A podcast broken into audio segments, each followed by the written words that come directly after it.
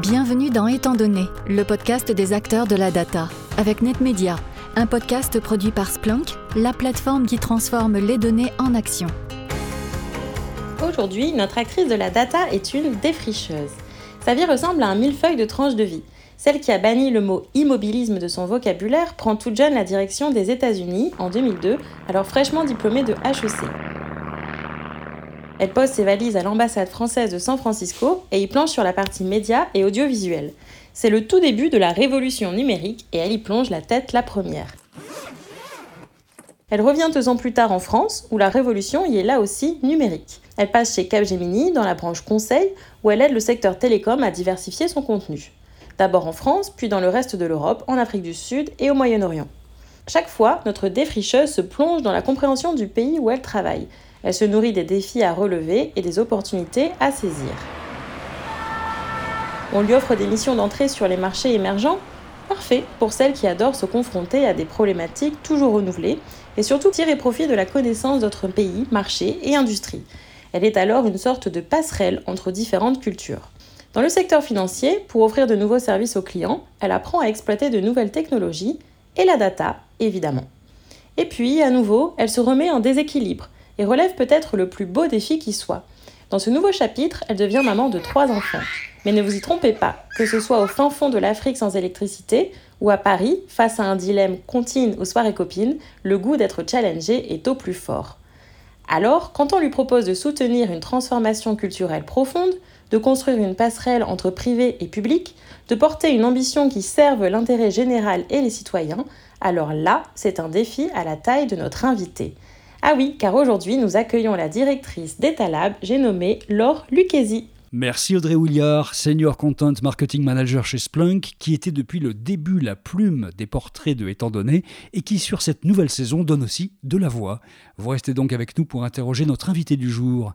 Bonjour Laure Lucchesi. Bonjour Bertrand. Merci d'avoir accepté notre invitation dans Étant donné.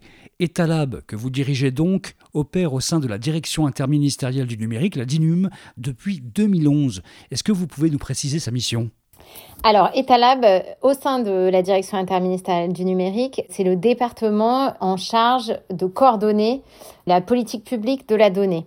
Qu'est-ce que ça veut dire? Ça veut dire que notre mission, c'est de faire en sorte que toutes les données dont dispose l'État dans ses systèmes d'information, dans ses services numériques, soit exploité au mieux et qu'on en tire euh, toute la valeur pour à la fois améliorer le service rendu aux usagers, mais aussi améliorer la façon dont euh, l'administration fonctionne en fait, dont elle produit son action.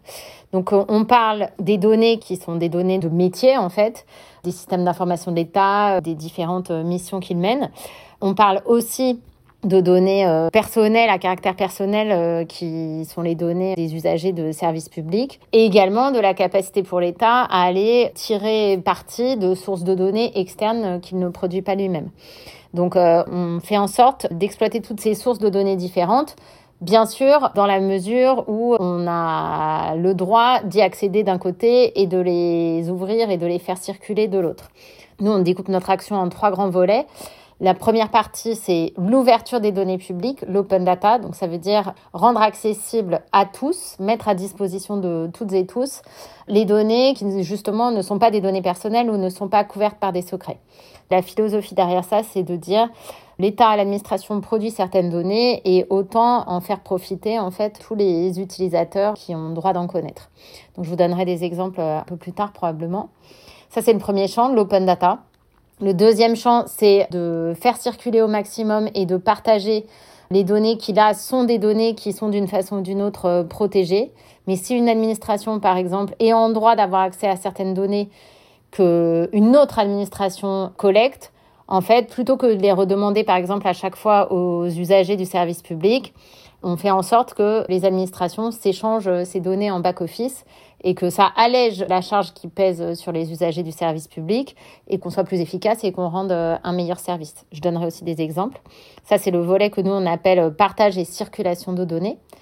Et le troisième volet, c'est de savoir nous-mêmes, en fait, exploiter ces données, les utiliser avec des data science, du machine learning, des algorithmes pour là aussi en fait optimiser l'action des services publics. Donc ça c'est euh, le troisième champ qu'on appelle exploitation des données et qui va jusqu'au champ de l'intelligence artificielle. Donc voilà, notre euh, mission au sein des services du Premier ministre et euh, sous l'autorité du ministre de la Transformation et de l'Action publique, c'est d'accompagner toutes les administrations pour qu'elles se transforment et d'un point de vue système d'information et d'un point de vue connaissance et compréhension des enjeux liés à la donnée et d'un point de vue même organisationnel et culturel. Donc notre mission, c'est d'accompagner cette transformation. Lors, selon un classement de l'Union européenne de 2021, la France était alors en première position en termes de maturité sur l'open data. Lorsque vous êtes arrivé à la tête d'Etalab en 2016, quel était l'état des lieux? Alors, c'est vrai que cette année, on est assez fiers parce que c'est la première fois qu'on est euh, officiellement sur la toute première marche. Quand je suis arrivée en 2016, on était quand même déjà parmi les pays les plus avancés, non seulement en Europe, mais dans le monde entier en matière d'open data. Ça, c'est mesuré par euh, différents classements internationaux. Euh, certains sont faits euh, par l'OCDE, d'autres par l'Union européenne, d'autres par l'ONU. Il y a plusieurs classements qui existent, mais on est toujours en tête. On a quand même une maturité bien plus forte aujourd'hui, en particulier sur le sujet de l'open data. Quand je suis arrivée en 2016, ce sujet de l'ouverture des données publiques, c'était un sujet encore un peu pionnier justement. Donc euh, c'était à la fois très innovant, mais c'est vrai qu'on était un peu seul à parler de ces sujets-là et les différentes administrations avec lesquelles on travaille n'étaient pas du tout euh, au fait de ce sujet. Depuis euh, six ans maintenant, on sent que vraiment la maturité, la compréhension des enjeux liés à l'ouverture des données, mais aussi à leur exploitation, a grandi dans tous les ministères. Et donc en fait, euh, on est passé d'une première phase où il y avait ce sujet un peu pionnier de l'open data. Ensuite, on a eu une deuxième phase, je dirais, il y a plutôt quatre ans, où là, on est sorti du seul sujet de l'open data et on a couvert tout le champ justement du spectre euh, et du cycle de vie de la donnée, donc non seulement l'ouverture, mais aussi euh, le partage entre acteurs et l'exploitation avec euh, les data science.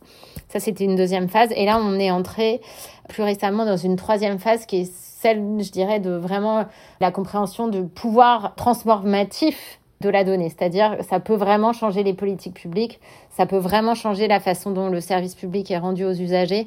Donc, ça tire au-delà juste des sujets techniques et SI, beaucoup de sujets de transformation profonde. Concrètement, comment faites-vous pour que les données soient partagées par les différentes administrations? Euh, ça, c'est un sujet qui nous fait réfléchir en permanence.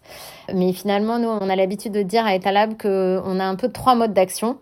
Le premier, ça c'est assez spécifique euh, au fait d'être un acteur public, mais euh, on dit il y a le legal way, le people way et le maker way. Donc le legal way, c'est le fait de dire on établit un cadre juridique légal qui oblige les administrations à ouvrir et à partager autant que possible leurs données. Ça, ça marche bien dans l'administration parce qu'on aime bien les choses qui se font euh, dans un cadre juridique bien établi.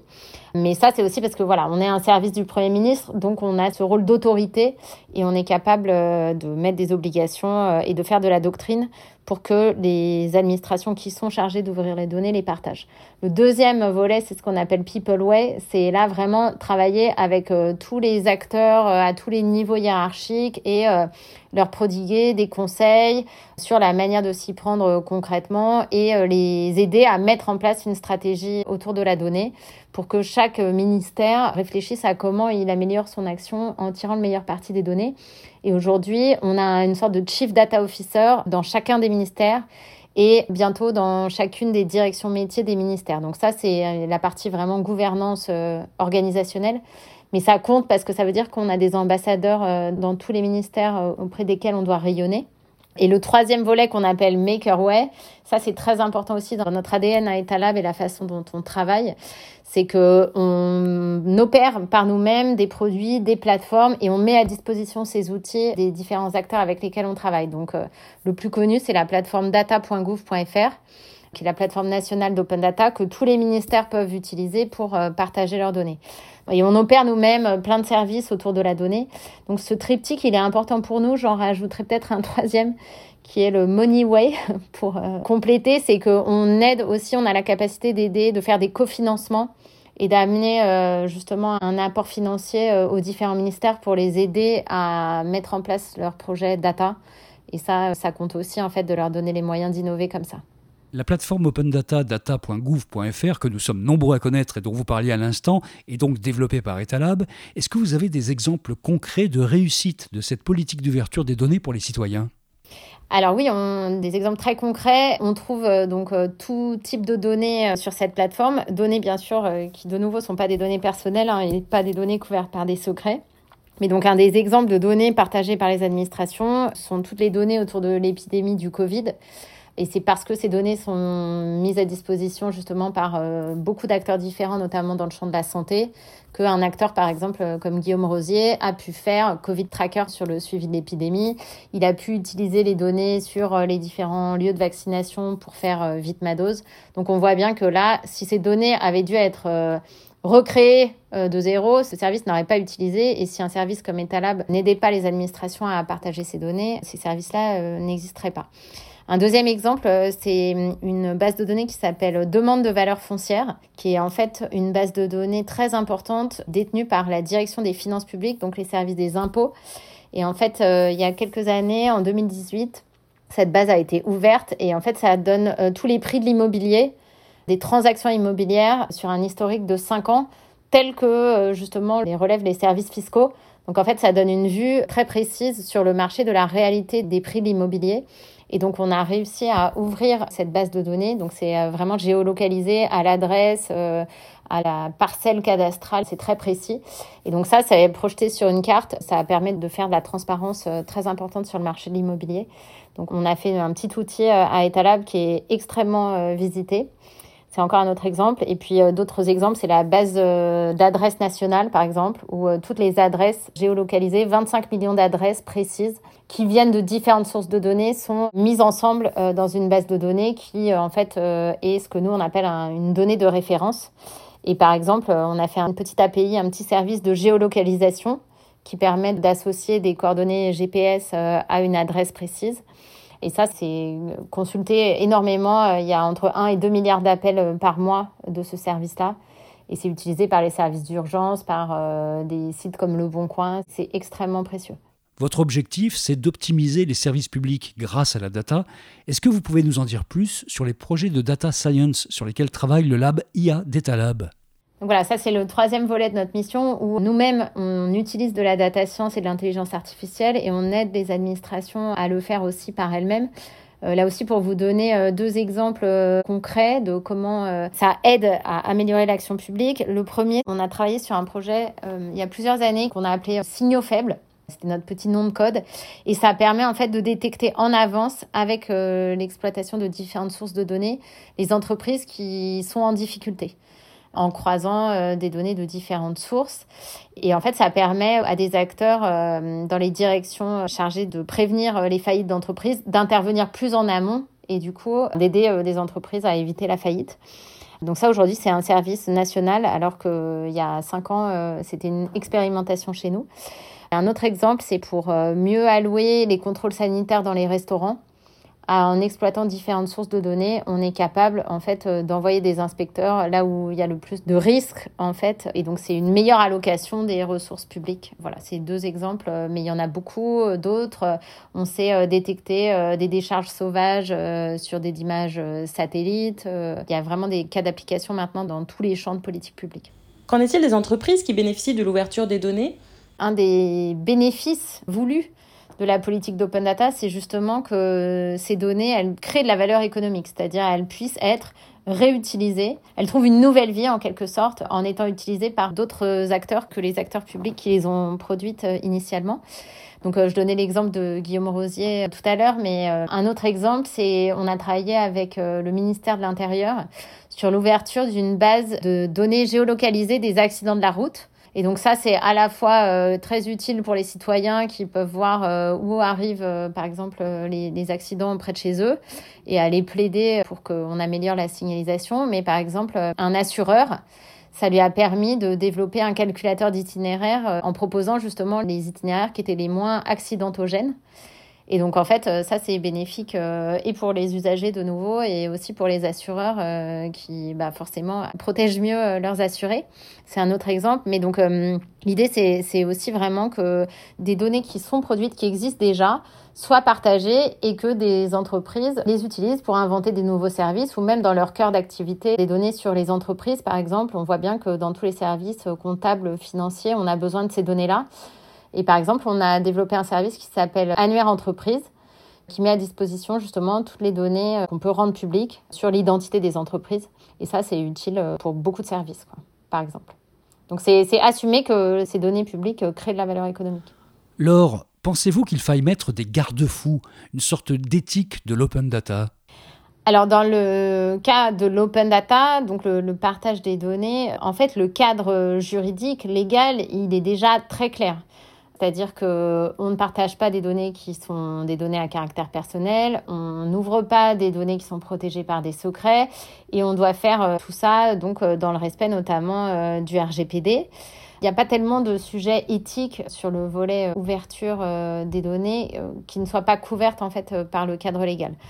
Il y a quelques sujets sur les risques de réidentification parce qu'en croisant certaines bases de données, on peut justement réidentifier des individus, mais ça de nouveau, en fait, c'est quand même couvert par euh, le RGPD.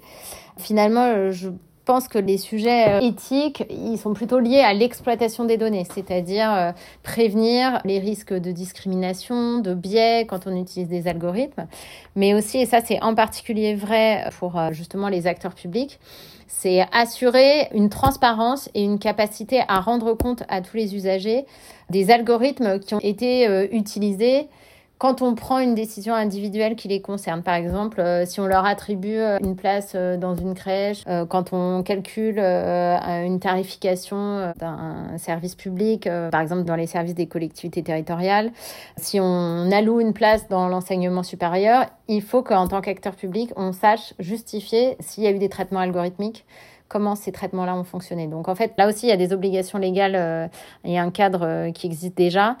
Mais finalement, nous, le, travail qu'on mène, c'est aussi de sensibiliser les différents acteurs publics sur ces questions-là de transparence algorithmique et, de savoir rendre compte de ce qui est fait, comment les algorithmes sont utilisés dans les services publics. Auriez-vous une personne à nous recommander pour un prochain numéro de ce podcast? Alors, je recommanderais euh, Laurence Chrétien, qui est Chief Data Officer chez Sodexo avec qui j'ai eu l'occasion de travailler par le passé, mais qui, euh, je pense, euh, pourra vous parler justement de tous les enjeux aussi euh, dans un tout autre domaine que l'action publique, mais dans le secteur justement de l'alimentation et de la restauration. Il y a énormément de choses et d'enjeux et beaucoup de capacités aussi à améliorer les services rendus. Donc je pense que ce sera très intéressant de l'interroger. Merci beaucoup, Laure Lucchesi. Merci. Vous étiez l'invité d'Étant donné, le podcast des acteurs de la data, un podcast produit par Splunk, la plateforme qui transforme les données en action? Merci à notre nouvelle portraitiste cette saison, Audrey Williard, qui est toujours également derrière la production, l'écriture et l'accompagnement éditorial de ce podcast, avec Thierry Bertuca de Splunk. Merci à vous tous. Je vous rappelle que vous pouvez retrouver tous les épisodes précédents d'Étant donné sur toutes les plateformes de podcast. Vous pouvez donc vous abonner et nous donner des étoiles. À très bientôt avec un nouvel invité. Retrouvez tous les épisodes de Étant donné sur vos plateformes de podcast préférées. Et pour plus d'histoires autour des enjeux de la data, rendez-vous sur le site de Splunk, S-P-L-U-N-K. À bientôt!